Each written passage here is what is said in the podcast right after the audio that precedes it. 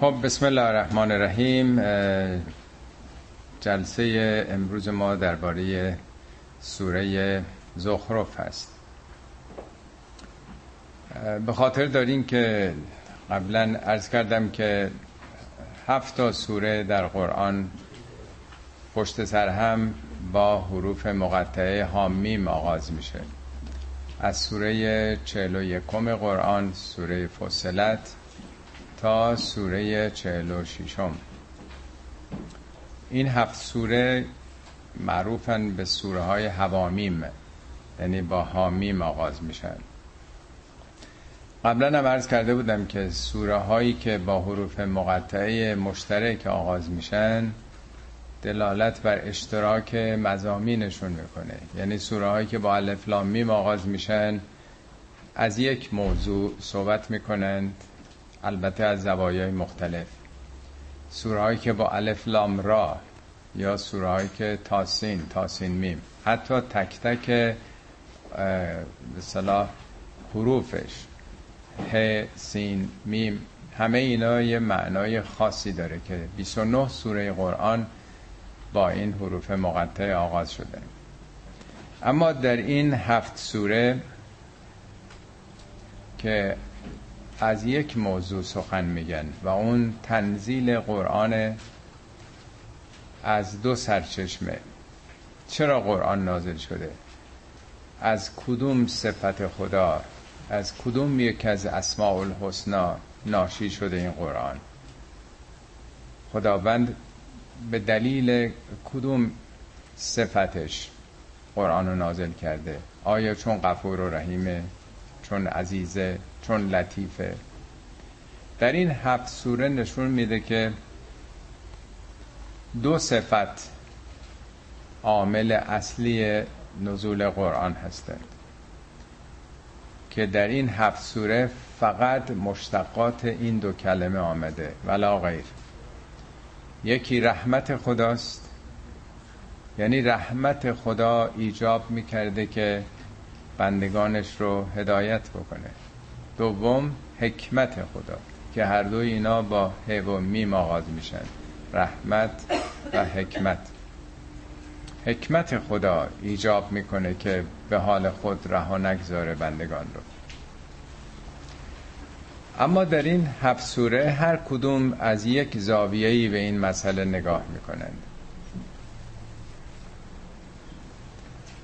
هدایت بندگان قابل بررسی از جنبه های مختلفه. در این سوره از زاویه علت و عامل یا عواملی که باعث دوری بسیاری از بندگان خدا از این کتاب شده از قرآن شده. و اون عامل اصلی دنیا طلبیه مادیگراییه و زینت های دنیاست. چرا مردم توجه نمی کنند به این پیام الهی؟ یه عامل بزرگش هوا و هوس های دنیاست. بنابراین نام این سوره از آیه سی و پنجم گرفته شده که کلمه زخرف درش آمده. میگه لولا ان یکون الناس امتا واحده. اگه مردم امت واحده ای نمی شدن همه به دنبال تقلید از دنیا پرستان نمی افتادند حتما برای اونهایی که انکار می‌کردند انکار می‌کنند این حقایقو لبیوتهم سقفا من الفزه آنچنان ثروت برای مردم قرار می‌دادم که خانه هاشون رو بتونن سقف نقره بکنن از فزه و معارج علیها یظهرون. پلکان ها و طبقاتی که یعنی خونه های عظیم وزیر بنا و لبیوتهم ابوابن درهای متعدد اتاقهای متعدد. و سرورن مبلمان خیلی فراوان. علیها یتکه اون تکیه بکنن بر اون مبلمان. و زخرفن و زینت هایی برای اون منازلشون. ولی ان کلون ان کل ذالک لما متاع الحیات دنیا. همه اینها بهرمندی های زندگی دنیاست در حالی که آخرت متاع آخرت نزد پروردگارت برای متقین برتره. یعنی در این آیه سی و سه به بعد داره از زینت ها از تزیینات دنیا از عواملی که انسان رو به خودش مشغول می‌کنه و قافل می‌کنه نسبت به پیام های الهی اینها رو بیان می‌کنه. کلمات دیگه ای که تو این سوره به کار رفته هلیه یعنی تزیینات جواهرات مطرف کسانی که رفاه زده هستن. تمایلشون به دنیا پرستیه. مصرفین کسانی که اصراف می‌کنند. یا اسورت من ذهب دستبندها گردنبندها تمام جواهرات طلایی. متاع دنیا بهرمندی های دنیایی. یا جمع کردن مال.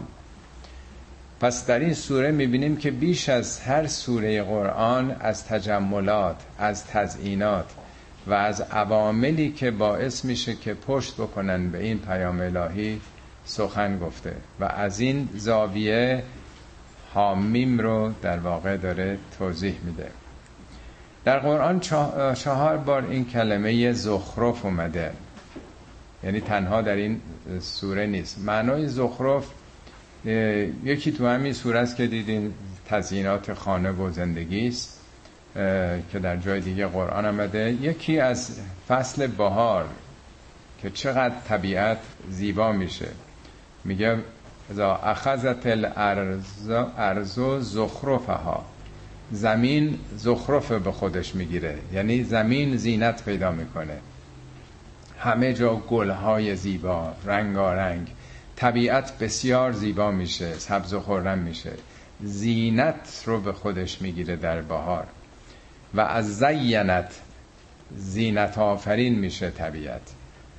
پس همه این مواردی که آمده دلالت بر یک نوع تزئینات تزیینات طبیعی در فصل بهار یا تزییناتی که به صورت تصنعی انسان به زندگی خودش میده. حتی سخنان تزیین شدن میگه زخرف القول. ما در فارسی زخرف یا مزخرف رو میگیم حرفای مثلا پرتوپلا ولی زخرف القول یعنی حرفایی که تزیین شده است. حرفایی است که برای فریب مردم به صورت آراسته و مردم پسند گفته میشه. حرفای ریاکارانای فریبنده مردم. اینم قرآن میگه زخرف القول خب این مقدمات برای شرح در واقع معنای این سوره پیام این سوره و در واقع سیاقی که داره در بین سوره های حوامیم ارز کردم. حالا وارد اصل سوره میشیم. حامیم و کتاب المبین. حامیم که توضیح دادم و کتاب المبین. این واو واو سوگنده. سوگند به این کتاب مبین. مبین یعنی هم خودش آشکار بیین روشن واضحه و هم روشنگر آشکار آشکار کننده است. الفلامش هم که معرفه است. نشون میده که منظور همین کتاب قرآنه. یعنی سوگند به این قرآن آشکار که انا جعلناه قرآنا عربیا لعلکم تعقلون. انا یعنی ما. چرا میگه ما؟ کی این قرآن رو نازل کرده؟ چرا نمیگه من نازل کردم؟ انا جعلناه ما آن را قرار دادیم. منظور از ما کیه؟ بارها توضیح دادم که مسئله وحی مسئله هدایت یک امر چند جانبه است. هیچ معلمی نمی‌تونه هر چقدرم معلم عالمی باشه دانشمندی باشه یک طرفه اونچه که می‌خواد منتقل بکنه به شاگردان. آموزش و پرورش یک امر چند جانبه است. معلم مدیر مدرسه ای که مدرسه رو تأسیس کرده تا این معلمین باشن کتاب و دانشجویان دانش آموزان. یعنی دست به دست هم دادن این عوامل باعث میشه که آموزش تحقق پیدا بکنه.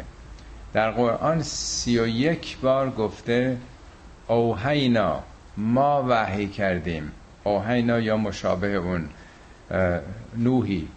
یعنی ما وحی کردیم. فقط یک بار در قرآن اومده من وحی کردم. یعنی وحی یه امر مشترکه.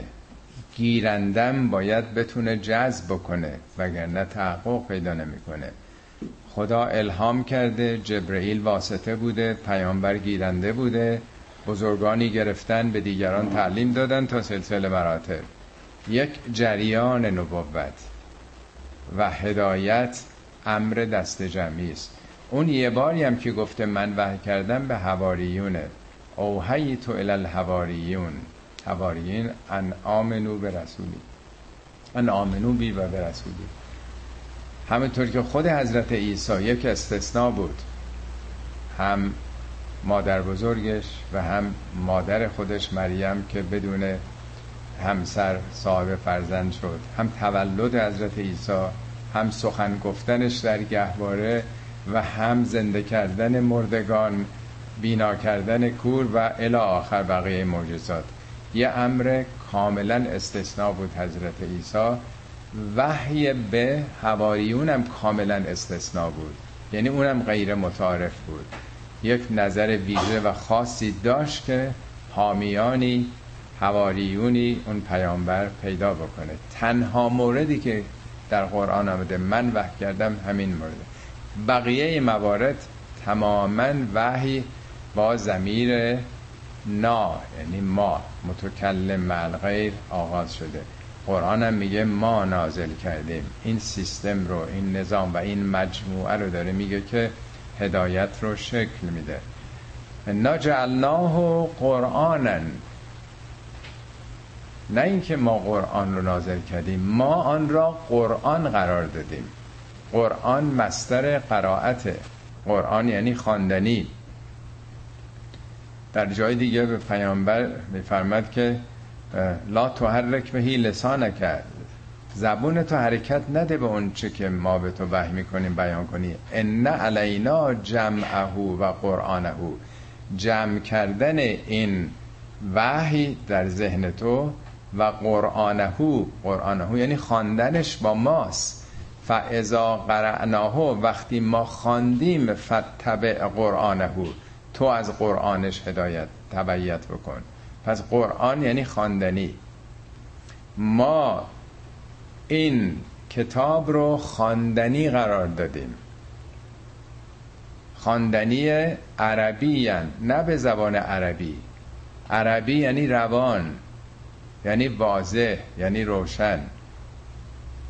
عرب نام خودشونو عرب گذاشته بودن با این ادعا که زبان ما آشکار بقیه زبان ها عجمیه. عجم یعنی همه زبان های دیگه غیر عربی. چون زبان عربی رو بسیار فسیح می‌دونستن این در واقع صفتیه برای زبانشون. پس این کتابی کتاب پیچیده فلسفی نیست کلامی نیست علمی نیست. این کتاب آسون عربی روان ساده است. برای چی لعلکم تعقلون؟ برای اینکه بتونید تعقل بکنید اندیشه بکنید. عقل همینطور که قبلا هم توضیح دادم کاربرد درست از علمه ابتدا تفکر میاد. قرآن میگه باید تفکر بکنید در عالم آسمان ها و زمین در هستی در آیات تکوینی خدا یا آیات تشریعی. با تفکر علم حاصل میشه. به کار بردن علم رو میگن عقل. ممکنه آدم دانشمندم باشه ولی عمل نکنه. اون عاقل نیست. ممکنه بی سواد باشه ولی از اون چی که می‌دونه استفاده کنه و به اون عمل کنه. این میشه عاقل. بنابراین عاقل کسی است که به اونچه که میدانه عمل کنه. پس هدف از نزول این کتاب چیه؟ تا یاد بگیرید و عمل کنید. لعلکم تعقلون. باشد تا به عمل بیارید اون چیزی رو که بر شما نازل شده. حالا چرا قرآن میگه این کتاب رو اسمش گذاشته قرآن. یعنی راه ارتباط با خدا از طریق خواندن. نوع ارتباط با خدا می‌تونست دیدنی باشه. همینطور که خیلی ها وقتی که میرن تو اماکن متبرکه حالا مکه است مدینه است یا جای دیگه یک احساس معنوی می‌کنند. یعنی با دیدن منقلب میشن. حالشون دگرگون میشه. می‌تونست دیدنی باشه. ارتباط با خدا این که در یه جای خاصی برید اونجا انرژی مثبت هست. با مشاهده مثلا آثاری در طبیعت شما با خدا ارتباط برقرار کنید. می‌شد بویدنی باشه. همینطور که کسانی هروئین مثلا یا یه چیزهای دیگه در یه عوالمی دیگه قرار می‌گیرن. حالشون عوض میشه دگرگون میشه. یا می‌تونست خوردنی باشه. با خوردن چیزهایی کسانی در واقع تغییر حالت روحی بدن. ولی این کتاب از طریق خواندنه. با خواندن با قرائت شما با خدا می‌تونید ارتباط برقرار بکنید. این برای نخستین باره که با نزول قرآن مطرح شده. قبلا چنین چیزی نبود سوادی نداشتن. در زمان حضرت موسی یا عیسی میشنیدن با شنیدن ارتباط با خدا پیدا می‌کردن. ولی خواندن در دورانی یا پیشبینی دورانی که علم و دانش گسترش پیدا می‌کنه برای نخستین بار مطرح میشه. اولین آیاتی که برای پیامبر اومد نازل شده مگه غیر از اینه؟ اقرا بخوان. این اولین کلمه است. اولین سخن قرآن با پیامبر از خواندن اقرا بسم ربک الذی خلق. خلق الانسان من علق. اقرا و ربک الاکرم الذی علم بالقلم. بخوان به نام اون کریم ترین کریم ترین کسی که علم بالقلم کاربرد قلم رو به شما آموخت. علم الانسان ما لم یعلم. به انسان آنچه که نمی‌دانست رو آموخت. شما تمدنهای مختلف دنیا رو ببینید. و مقایسه بکنید با تمدنی که از خاورمیانه شروع شده یا از آسیا. در این منطقه مزاپوتامیا بین النهرین تمدن تمدن های مختلفی که بودن کلدانیان آشوریان نمی‌دونم دوران بابل غیره. از جاهایی که خط پدید آمد انتقال از طریق در واقع خط تمدن ها شروع شد. چه چین در واقع چه مصر چه منطقه خاور میانه برعکس امریکای شمالی یا جنوبی یا افریقا یا جای دیگه که بسیار بسیار عقبتر بودن. و در اوجش نزول قرآنه که تکیهش بر خواندنه. هم اولین کلمه در واقع اقرا هست و هم در واقع نام این کتاب قرآن شده. خب این کتاب از کجا نازل شده؟ منشأش کجاست؟ نازل شدن یعنی به زبان ساده بیان کردن. شما ریاضیات و کلاس اول دوم مدرسه به زبان ساده دو دو تا چهار تا نازلش می‌کنن. همه علوم همینطوره. وقتی که یک دانشی رو یک علم و هنری رو می‌خوان آموزش بدن میارن پایین پایین از ساده ترین شکل آغاز می‌کنن. این رو نازلش می‌کنن. چون که با کودک سر و کارت فتاد پس زبان کودکی باید گشاد. خب اصلش کجاست؟ این قرآنی که به زبان ساده برای درک و فهم ما نازل شده اصلش کجاست؟ و انه فی ام الکتاب. ام یعنی مادر یعنی اصل اساس. مادر کتاب. در واقع اساس کتاب. انه فی ام الکتاب لدینا نزد ما. حالا اینجا هم باز میگه ما. در نظام آفرینش این حقایقی که به صورت ساده بر شما نازل شده اصلش نزد خداست. در جهان هستیه. در عالم آفریده شده خداست. این نظامات جهانه. لعلی حکیم. در یک جایگاه علی علوف بالا مثل اینکه بگن این ریاضیات دو تا چارتا یا ضرب و تقسیم از کجا اومده؟ اصل و اساس ریاضیات انقدر پیچیده است انقدر بالاست که نوابقی مثل مریم میرزاخانی ها که اوج می‌گیرن جایزه نوبل می‌گیرن تازه در کوچه اولش هستن. اصل ریاضیات این روابط اعداد خیلی عالیه. اصلش خیلی خیلی بالاست. لعلی حکیم. حکیم هم یعنی محکم استوار نه سست و قابل ابطال. پس اصل و اساس قرآن از یک جایگاه فوق متعالی و محکم نازل شده. به زبان ساده قابل فهم ما. افنظر با انکم و ذکر صفحا ان کنتم قوما مصرفین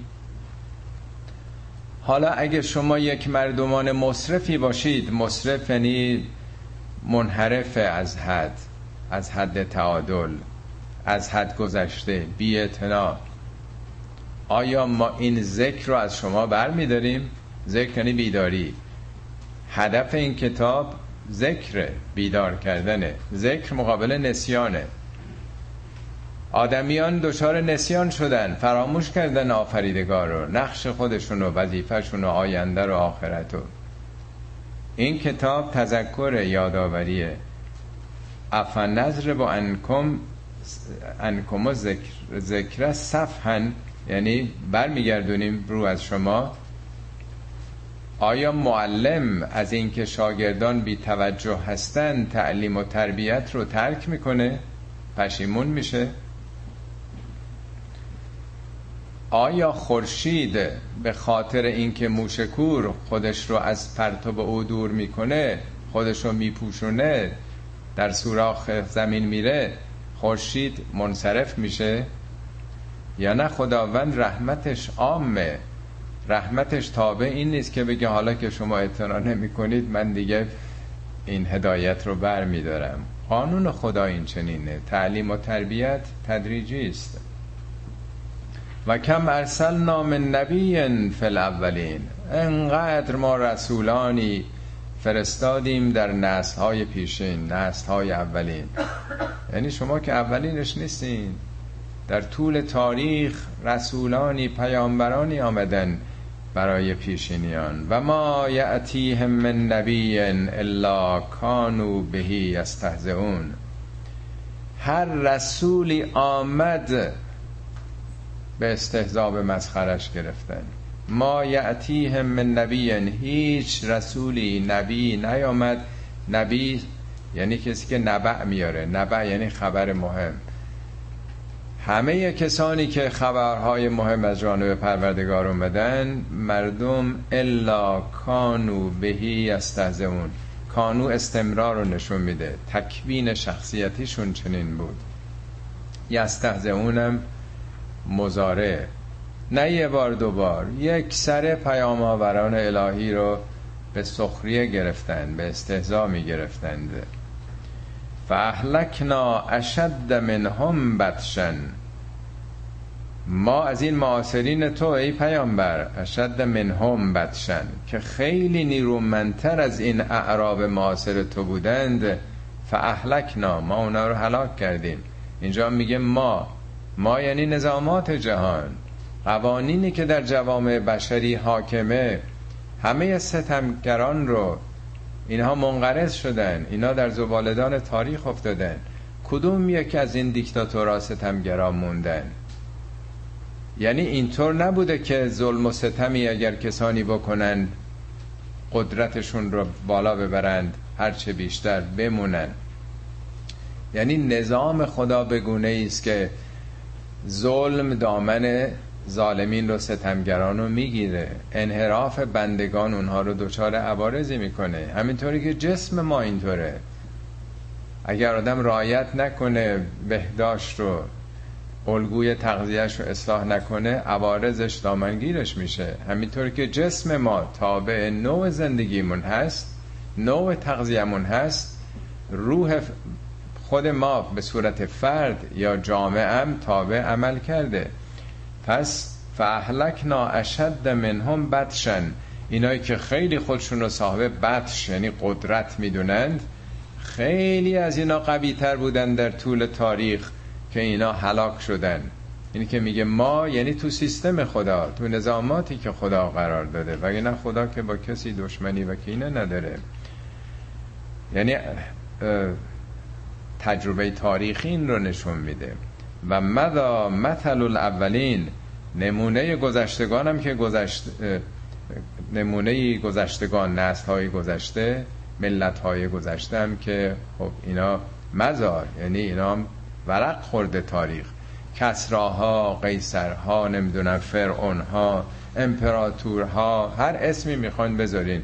شاهان ملاها در همه جای دنیا مثال های مختلف. یکی دوتا که نبودن. هم نازیسم پدید آمده هم فاشیست پدید آمده هم کمونیست پدید آمده. سرنوشته در واقع اونهایی که به اقتدار رسیدند. ولی خلاف نظامات جوامع بشری عمل کردن به کجا رسیدن اینا؟ مارکسیزم بعد از هفتاد سال هفتاد سال طول کشید که منقرض شد فرو پاشیده شد اتحاد جماهیر شوروی. اروپای شرقی هم همه به سرعت عوض کردن نظامشونو خب همه اینا همون حلاکت دیگه. نه که ما کشتیمشون. حلاکنی از بین رفتن. خب این داره توضیح میده که تنها شما نیستین که این کار می‌کنید. این تاریخ ورق بزنید برید بخونید ببینید که سرنوشت پیشینیانتون به کجا کشیده. حالا برمیگرده به معاصرین پیامبر. که اینا چجوری میاندیشیدن؟ ولئن سألتهم من خلق السماوات والارض اگه از اینا حالا سوال بکنی از این مشرکین قریش از این معاصرین منکر خوده من خلق السماوات والارض کی این عالم بیکران آسمان ها یعنی عالم کهکشان ها و این زمین آفریده؟ لیقولن خلقهن العزیز العلیم لیقولن لامش تاکیده و نونش هم تاکیده صد درصد حتما بدون شک و تردید خواهند گفت که معلومه این جهان رو کی آفریده اون عزیز العلیم پس مشرکین معاصر پیامبر خداوند رو به صفت عزت مطلق و علم مطلق باور داشتند. و فراون در قرآن این رو گفته. در جای دیگه میگه ازشون سوال بکنی که کی آسمان ها و زمین را آفریده و سخر شمس و القمر؟ کی ماه و خورشید و ستارگان رو رام کرده و شما ازش استفاده می‌کنید؟ ازشون بپرس من من نزل من از سماع ماء. کی از آسمان این باران رو نازل کرده؟ فاحیا به الارض بعد موتها. کی این زمین مرده و افسرده زمستانی رو احیا کرده؟ بهاران و شکوفایی رو پدید آورده. لیقولن الله. حتما میگن الله. بارها در جای مختلف قرآن این اعتراف رو گرفته. از همه این مشرکین سوال بکن که کی شما را خلق کرده؟ ازشون بپرس من خلقهم. کی شما را آفریده؟ حتما میگن الله. پس دردشون چی بوده؟ مشکلشون چی بوده؟ ما امروز فکر می‌کنیم که مشرکین معاصر پیامبر اصلا خدا را قبول نداشتن. این از اشتباهاتی است که بسیاری از مردم تصور می‌کنن. خدا رو کاملا قبول داشتن. خدا پرست بودن اونا. چرا پس می‌رفتن سراغ بوت ها می‌گفتن هاولائه شفعاؤنا عند الله. اینا شفیعان ما نزد خدان. به اینا متوسل میشیم برای اینکه ما رو به خدا نزدیک بکنن. بوت ها رو هم نماد فرشتگان می‌دونستن. بوت ها رو نمیپرستیدن که. ما چون بوت ها رو نمی‌بینیم. مادی نیستن به نام اونها به یاد اونها این بوت ها رو درست می‌کنیم. سوره زمر رو بخونید سوره سیرون هم سخن اوناست. ما نه هم بابا ما که اینا رو عبادت نمی کنیم الا لیقربونا الله زلفا. اینا وسیله تقرب ما به سوی خدا اگر دنبال شفاعت اونها میریم توسل اونها میریم برای اینکه اینا در درگاه خدا مقربن اونا واسطه و حاجت برآوردن نیازهای ما باشند. تو همون سوره زمر میگه ان الله لا یهدی من هو کاذب کفار. این نهایت کذبه که خدا واسطه لازم داره. و نهایت کفر کفار مبالغه کفره. مبالغه ناسپاسی است که کسی خدا رو بشناسه و فکر بکنه که عزت رو اون بندگان دارن. بندگان دلسوز دارن خدا خبر نداره. خدا نمی‌دونه. یا خدا مثل بندگانش پیامبران با اولیاش مهربون نیست. خدا سختگیره. خدا نمیشه باش نزدیک شد. میگه چقدر ناسپاسی و چقدر در واقع ظلم این کار. ظلم یعنی خلاف حق خلاف عدالت. خب حالا می‌خواد خدا رو توضیح بده خدا رو معرفی بکنه. از این به بعد از آیه ده تا آیه در واقع چارده جمله معترضه است. جمله معترضه نه به معنای اعتراض یعنی عرضه میشه. دیدیم بعضی وقتا آدم وسط صحبت یه مرتبه برای اینکه بیننده متوجه یه حقیقتی مربوط به خودش بشه بحث رو عوض می‌کنیم. موقتا یه چیزی توضیح میدیم. در اکثر سورای قرآن از این تاکتیک استفاده شده. بهش میگن جملات معترضه در واقع. وسط یک بحث میاد. یه مثال دیگه خدمتون بزنم. سوره کهف و شما بخونید. داستان شگفتی های عجیب غریب رو داره میگه.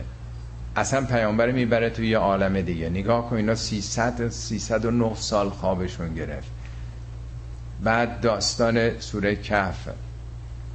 داستان زلقرنین رو میگه. داستان یعجوج و معجوج رو میگه. همش شگفتیه. داستان موسی و خزر رو یادتون هست که چه کارهای عجیب غریبی این خزر می‌کنه؟ که موسی پیامبر درک نمی‌کرده. اون چه علمی داشته چه آشنایی داشته. وقتی اینا رو میگه به پیامبر میگه نگو من فردا این کارو می‌کنم ما. وسط داستان داره در متن این قصه در واقع موسی و خزره یا اصحاب کف به پیامبر میگه نگی من فردا این کارو می‌کنم الا ان الله مگر خدا بخواد. آدم تعجب می‌کنه که وسط یه داستان داره پیامبر میگه یه وقت فکر کنی همه چی رو تو می‌دونی یا به خواسته تو. ببین چه پیچیدگی هایی چه عظمت هایی در جهان وجود داره. بسیار اتفاق میفته تو قرآن مطلب قطع میشه وسطش یک نکته ای داره میگه. حالا این چهار تا جمله چون اینا میگن ما خدا رو قبول داریم حالا داره خدا رو نشون میده که آیا اینطوری قبول داره؟ کیه اون خدایی که میگن حتما ما رو همون آفریده؟ الذی جعل لکم الارض مهدن اون همون کسی است که زمین رو برای شما مهد قرار داده. مهد یعنی گهواره. بچه قبل از اینکه به دنیا بیاد براش گهواره تهیه می‌کنن دیگه نیست. یعنی آماده کردن از قبل. میلیون ها سال طول کشید تا زمین آماده حیات بشه. حیات به صورت گیاهی و بعد ماهی ها دوزیستان ها حیوانات و بعد انسان.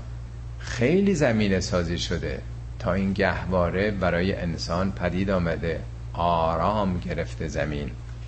یک و جعل لکم فیها سبلا لعلکم تهتدون.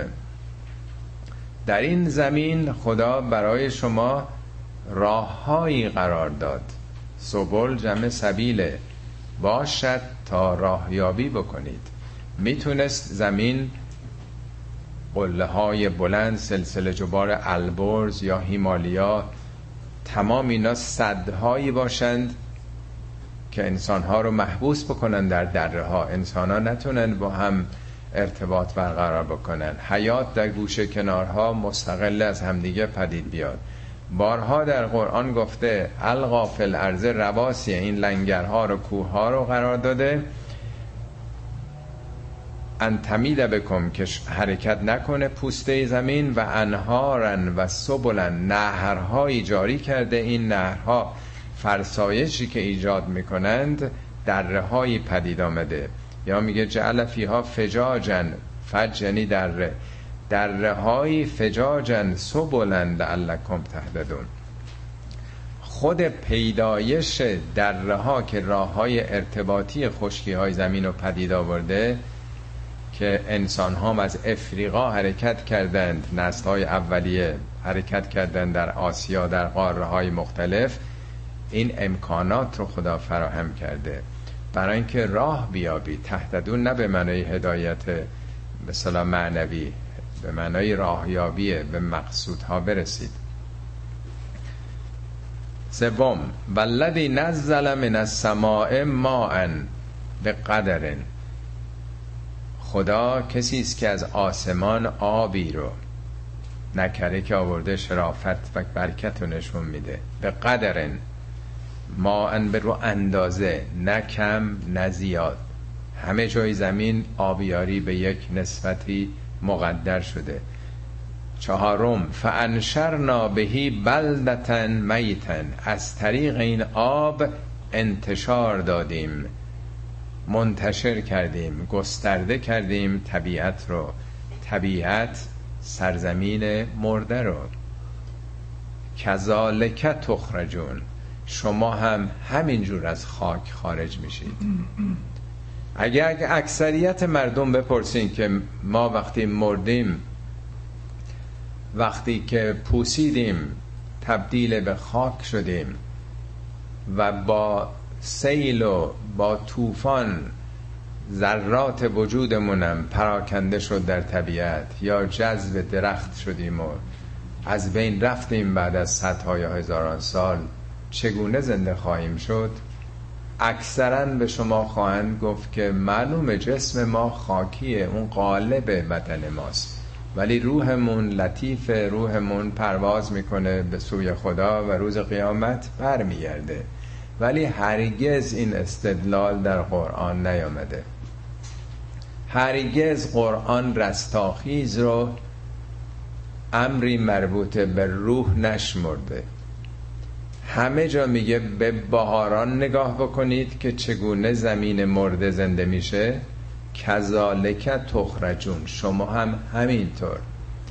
تمام اطلاعات گیاهان در درون دانه نهادینه شده. در تک تک سلول های ما هم اطلاعات همه اینها انباشته شده. شما در یک سلول قبلا هم عرض کردم اگر بخوان بشمرید. تعداد این کودهایی که در یک سلول هست ثانیه ای سه تا هم بشمرید. سی و یک سال 24 ساعته بشمرید طول می‌کشه. فقط یک سلول.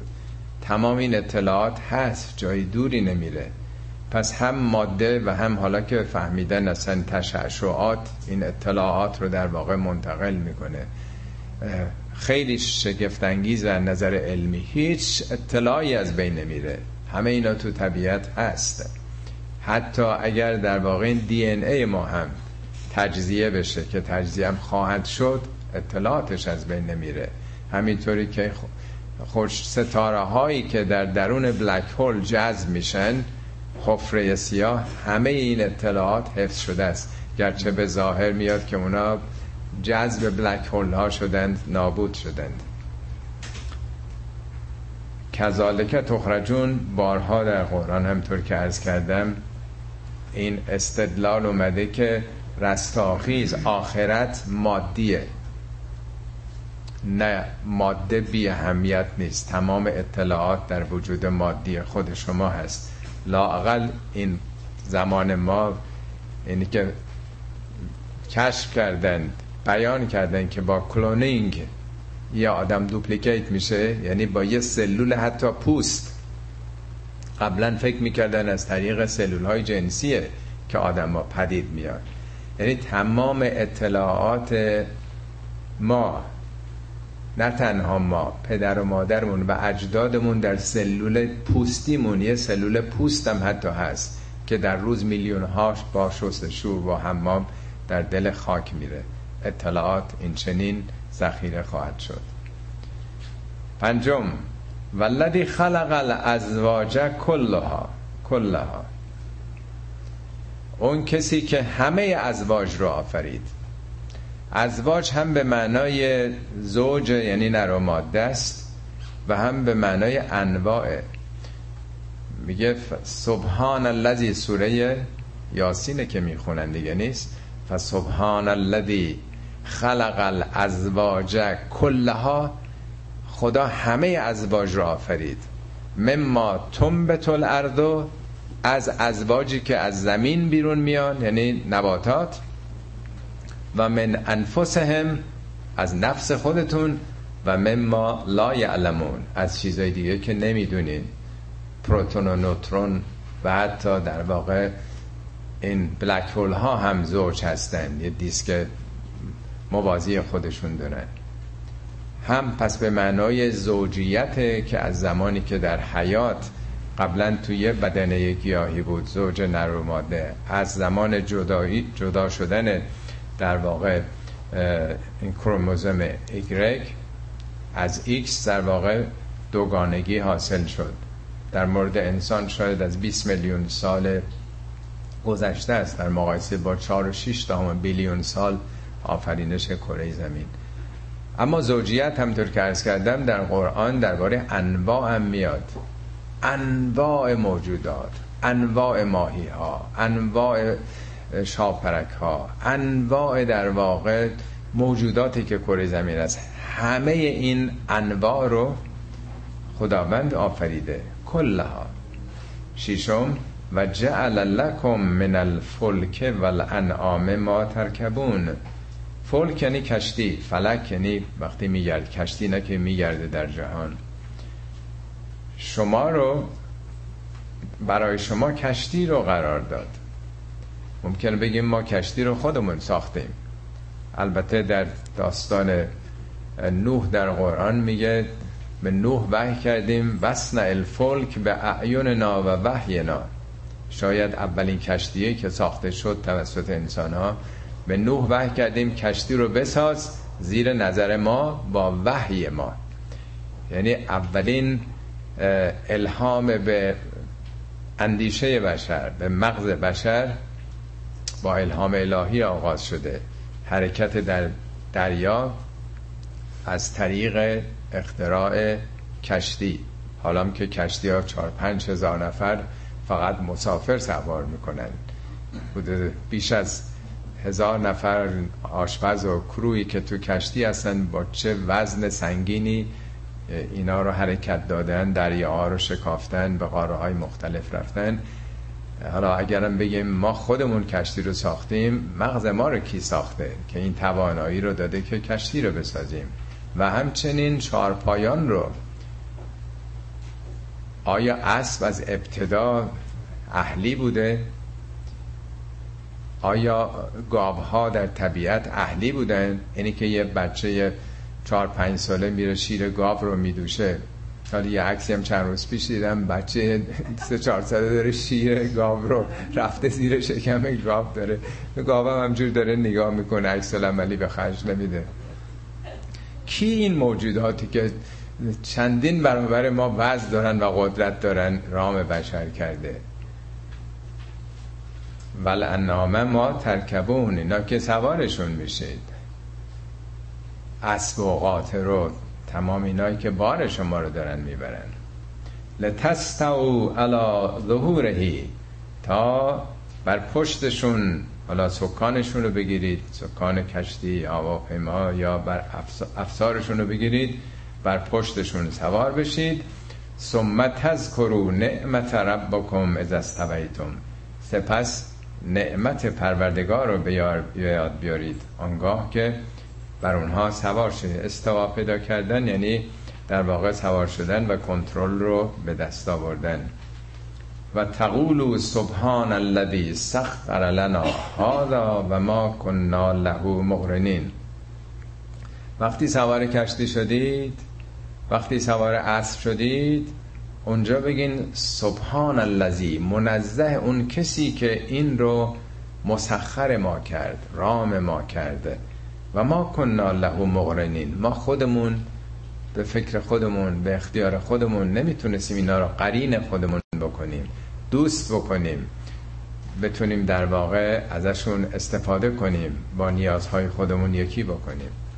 من نمی‌دونم به خاطر دارین یا نه. تو ایران من یادم اون موقع تو بعضی از هواپیماها روی این چیزی که جلو آدم میزی که جلو میگردونه یه چیز نوشته ای رو اون گذاشته بودن در واقع یه چیز فلزی بود همین آیه رو.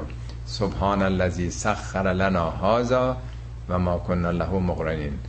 منزه این خدایی که برای ما این رو رام کرد.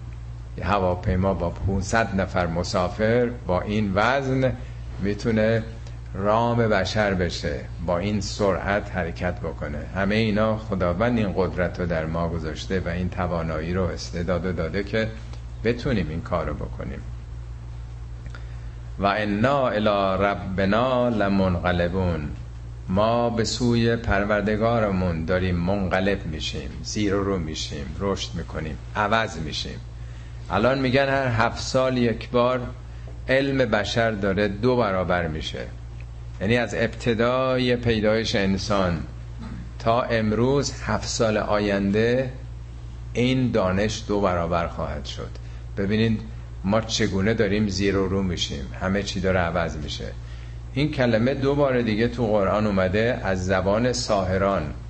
وقتی ساهران به موسا ایمان میارن به خدا به زمین سجده میفتند فرعون میگه بدون اجازه من ایمان آوردید دست و پاتون رو در جهت عکس هم قطع می‌کنم همه رو به دار می‌زنم تا بفهمین کدوم یکی از ما قدرتمندتریم دو بار در قرآن اومده از زبان ساهران لا زیره انا الى ربنا لمنقلبون. دیگه باکی نیست. ما به سوی اون رب ارباب هستی منقلب شدیم. دیگه ما اون نیستیم. ما زیر و رو شدیم. حالا انسانم دائما داره زیر رو میشه. دائما منقلب میشه. دائما تحول پیدا می‌کنه. به کدوم طرف؟ الا ربنا. داریم به سوی بینهایت خدا علیم علم مطلق عزیز عزت مطلق قدیر قدرت مطلق. بشر داره به سوی صفات الهی اسماء الحسنا هی رشد می‌کنه هی به کمال میره. خب این چارتا همینطور که ارز کردم جمله معترضه بود که خدا رو بهتر بشناسن انسان ها با وجود این با وجود این معرفی خدا در هفت بند و جعلو له من عبادهی جزءا.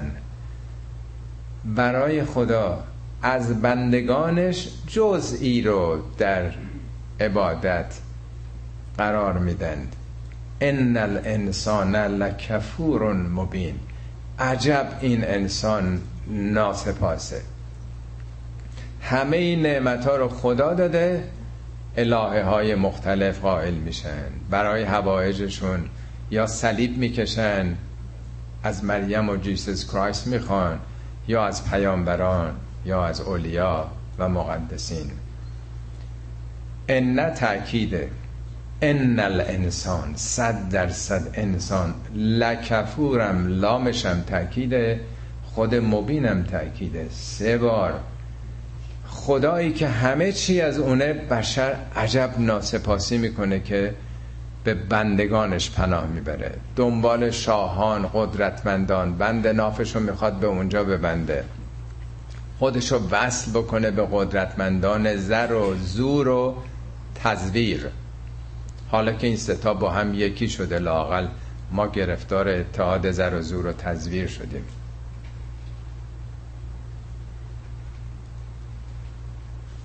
حالا از مخاطبین معاصرین پیامبر در واقع ام اتخذ مما یخلق بنات و اسواکم بالبنین.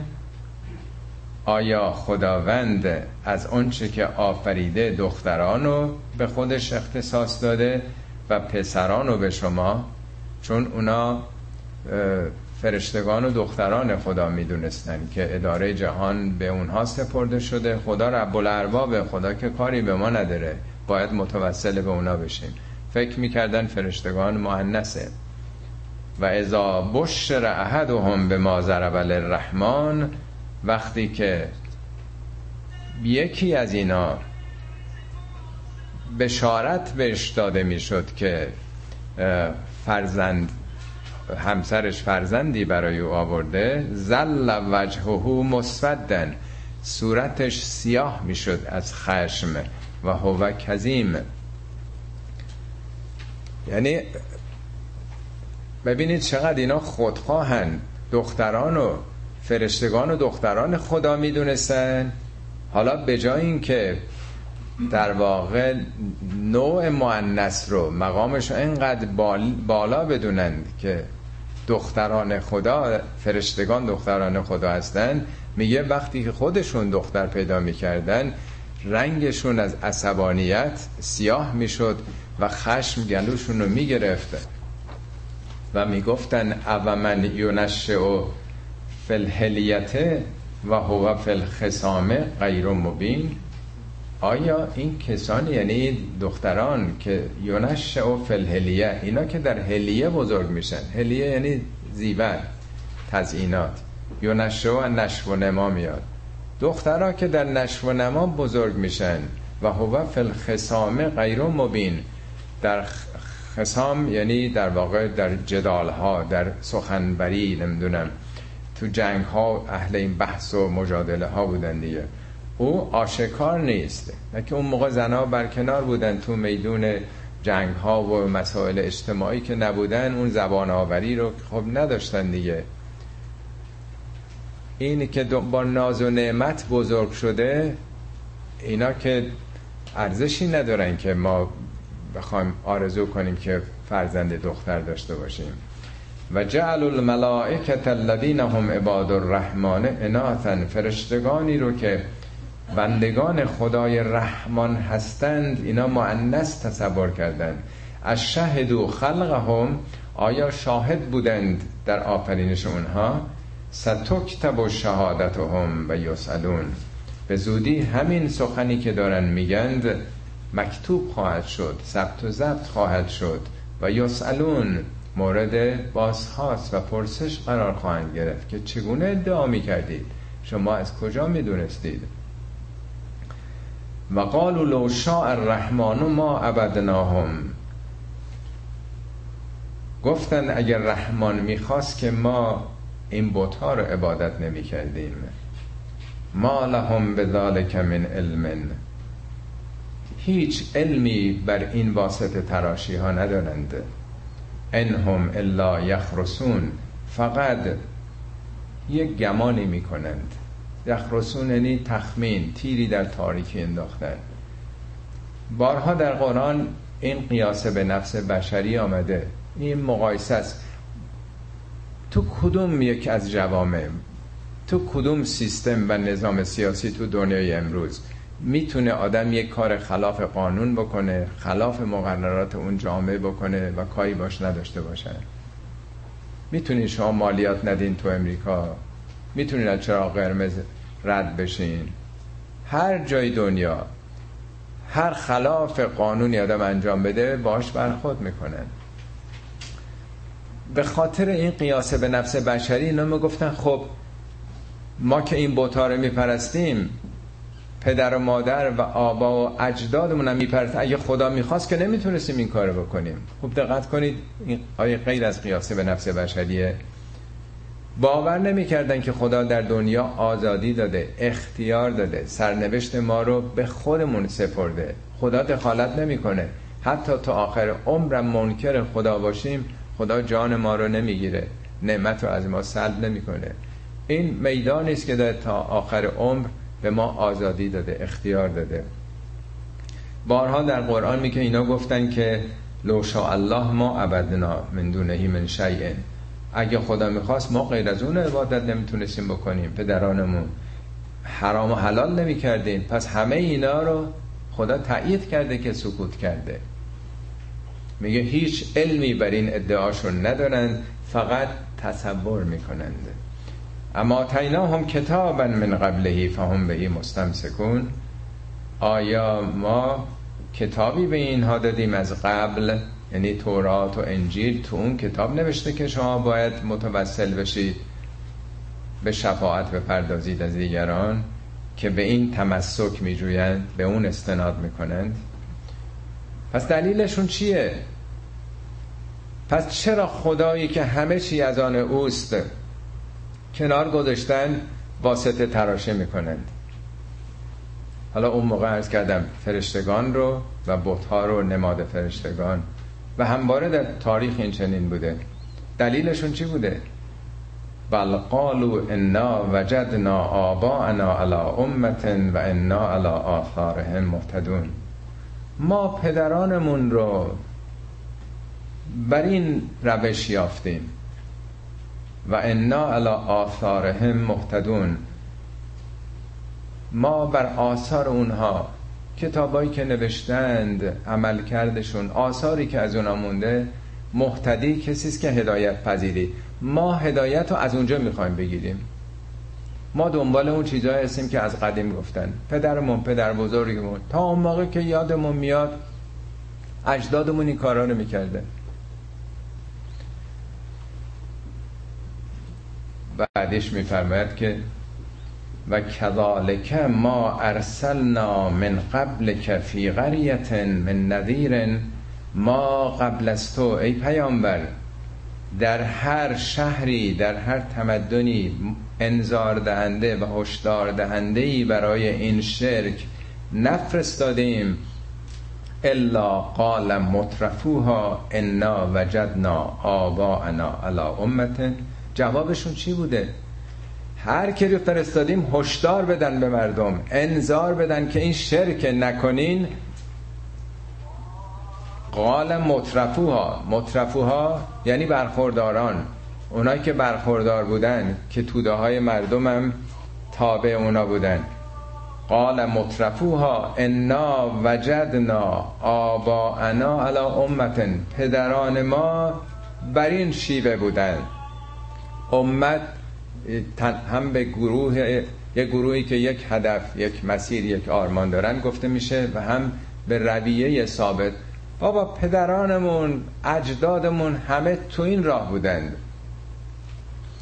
و انا علی آثارهم مقتدون. ما اقتدا می‌کنیم به آثار اونها. به همه نوشته ها و تعلیمات و حوزه های علمیه. یکی دو روز بیشتر نگذشتیم از سالگرد میلاد با سعادت امام رضا. همون بزرگواری که وقتی به ایران آمدن اولین سخنی که گفتند کلمت لا اله الا الله حسنی. میگن من این رو از پیامبر شنیدم این روایت سلسلت و زهبه تمام منتقل کنندگانش طلایی در واقع. خدا فرمود جبرئیل به پیامبر کلام چیه؟ کلمت الله اله الا الله حسنی کلام توحید. حسن یعنی قلعه قلعه محافظ نگهدار انسان هاست کلمت لا اله اصلی فمن دخل حسنی امن من عذابی. هر کسی تو حریم توحید بیاد از عذاب حفظ شده. به قول شریعتی وقتی امام رضا بر ایران وارد شدند یادم نیست 20 هزار نفر نمی‌دونم چقدر شریعتی نوشته قلم به دست یادداشت می‌کردن. یعنی کسی که پرچمدار توحید بوده شما روایاتی که از امام رضا نقل کردن درباره قلوب در دین زیاد رویه در دین ببینید چه فرازهای عالی برای خداپرستی موحدانه در اونها بوده. ما چی ساختیم از اون؟ چنین پرچمدار بزرگی داشتیم که ما ایرانیان رو بیش از همه آشنا کرده با اسلام با پیام قرآن. بعدا رفتیم قدمگاه. یه جایی جایی پای بزرگ میگیم. اینجا پای چند میلیون میرن اونجا تماشای مثلا یه جای پا. اون گامی که به ایران گذاشته شده نمی‌بینیم که چه پیامی آورد چسبیدیم که یه جا پای مثل اینکه دایناسور یکی رد شده باشه. امام رضا جاپاشون میمونه. امام رضا اهل طلا بودن اهل آینه کاری بودن اهل گچباری بودن اهل این تزئینات بودن. یا نماد سادگی اون راه پیمایی عید فطرشونه که داستانشو خوندین که پای برهنه جلو افتادن این چنینه که می‌بینیم امروز هم اگه مطرح بکنی که امام رضا این بوده که شما دارید سو استفاده می‌کنین ازش میگه کیا اینو گفتن؟ قال مطرفوها بهرمندان بهرمندان امروز کیا هستند؟ کیا آستان قدس رضوی رو که خودش به اندازه یک کشور دارایی داره. مردم ساده ای که وقف کردن زمیناشونو خانه هاشونو کیا دارن استفاده می‌کنن؟ چه خیلی میرسونن؟ جز اینکه زبار وقتی میرن اونجا شام بدن مثلا. بلیتشو بگیرید یه چلو خورش قرمه بخورن. این ثروت عظیمی که در اونجا هست در کل ایران این زمین هاست وقف امام رضا کردن. چه بهره ای داره ازش گرفته میشه؟ اتفاقا همین دو سه روز پیش می‌دیدم تو اینترنت چه قلوب هایی چه حرف های شرکامیزی ای کسی که زامن آهو بودی ما هم به تو پناه می‌بریم. مثل اینکه خدا قائبه اول معلوم نیست این زامن آهو کجاست که آهو پناهنده شده که اونجا نجات پیدا کرده و همه در واقع فکر و ذکر اینه که بریم اونجا حاجت بگیریم. هر چقدر قرآن رو آدم بخونه که بابا از اونا درس بگیریم. اونا استادان و معلمان ما بودند. اونها پرچمداران توحید بودند.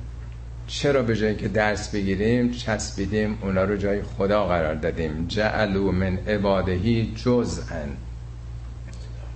ان الانسان لکفور مبین. انسان چقدر ناسپاسه. چقدر آشکارا! نه که نامعلوم داد داره می‌زنه که این کارا همه شرکه. که به جایی که بشناسیم اونها رو در واقع برای اونها بتکده ساختیم. اونها رو در واقع به جای خدایان نشاندیم. قال اولو جئتکم به عهد مما وجدتم علیه آباءکم؟ بهشون بگو حتی اگر من هدایت کننده تر از آنچه که شما پدرانتون بر او بر آن یافتین راهنماییتون کنم حتی اگه این قرآن رو به شما نشون بدم که خلاف این سنت مشرکانه به وضوح در عمل می‌کنه بازم میگین پدرامون بر این یافتیم. اصل پدرانتون هستند گذشتگانند یا کتاب خدا. قالو انا به ما ارسلتم بهی کافرون. پاسخ چی بوده؟ داره طول تاریخ میگه همیشه اینطوری بوده. وقتی میگه من هدایت کننده تر روشنتر از این که پدرانتون به غلط دنبال شدن بگم میپذیرید؟ میگن نه ما دربست قبول نداریم. لجبازی. منطق نمی‌خواد. ما چسبیدیم به اونچه که هست. فانتقم هم فنظر کیف کان عاقبت المکذبین. خدا که انتقام از کسی نمی‌گیره خدا که خشمی نداره. فانتقمنا ما. این 17 بار در قرآن بده نقمه یعنی ریجکت کردن برگردوندن انکار کردن. بار هم توضیح دادم شما یه غذای فاسدی می‌خواین بخورید چشمتون وقتی می‌بینه گندی دستی میوه پرت می‌کنید. نزدیک که میارین از بوش می‌فهمید فاسده. تو دهان بگذارید از مزش می‌فهمید. قورت بدید معدتون می‌خواد برگردونه. رودتون می‌خواد برگردونه. تمام بدن می‌خواد reject بکنه. اگه خون بخوان تزریق بکنین باید با کد با کد خونی شما سازگار باشه. هرچی می‌خوان پیوند بدن باید با ساختار بدن ما هماهنگ باشه. در نظام خدایی چیزی که هماهنگ نباشه reject میشه. چون این شعر که خلاف نظام خداست میگه همه اینا reject شدن. آیا ما استثناء هستیم؟ ما امت اسلام ما شیعیان استثناء هستیم که اگر از توحید منحرف بشیم reject نمیشیم؟ ما در کجای دنیا هستیم الان؟ در کجا قرار داریم؟ جایگاهمون اونطوری که انتظار بوده قرآن تعلیم داده پیامبر خواسته اهل بیت متحر پیامبر خواستن. جایگاه ما اونجاست؟ ما این وضعیت رو داریم تو دنیا؟ آیا ما دست رد به سینمون زده نشده؟ به خاطر همین شیبه هایی که تقلید از راه های اشتباه پدران بوده؟ فانتقم هم فنظر کیف کان عاقبت المکذبین. بنگر که سرانجام کسانی که تکذیب کردن این حقایق گفتن نه همینه که پدران بود همون درسته. دو تا دیگه هم به سرعت می‌خونم ببخشین دیگه کمی طولانی شد. بالاخره 6 هفته که شما تحمل کردین رو ده دقیقه شم باید تحمل. هر جا که در قرآن می‌خواد یه انحرافی رو بگه بعد یه الگو الگوی قرآن الگوی انسان کامل قرآن ابراهیمه. یه جا ابراهیم پاشو می‌کشه وسط. اینجا هم دو آیه. و از قال ابراهیم لابیه و قومه اننی براء مما تعبدون. ابراهیم که یک نوجوان بود هم به پدرش که متولی اون کده بود ساز بود و هم به ملتش به قومش گفت انی اننی اننی انش تاکیده من برای مبری یعنی من ختم جداست. حالا به معنی بیزاری می‌گیرن. ولی میگن براعت یافت.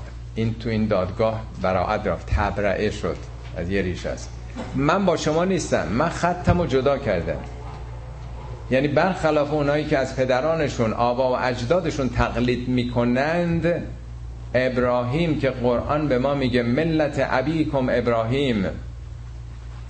دین شما اسلام آین پدرتون ابراهیمه. هو سماکم المسلمین. او نام مسلمان رو شما گذاشته هم در قبل و هم به زبان پیامبر.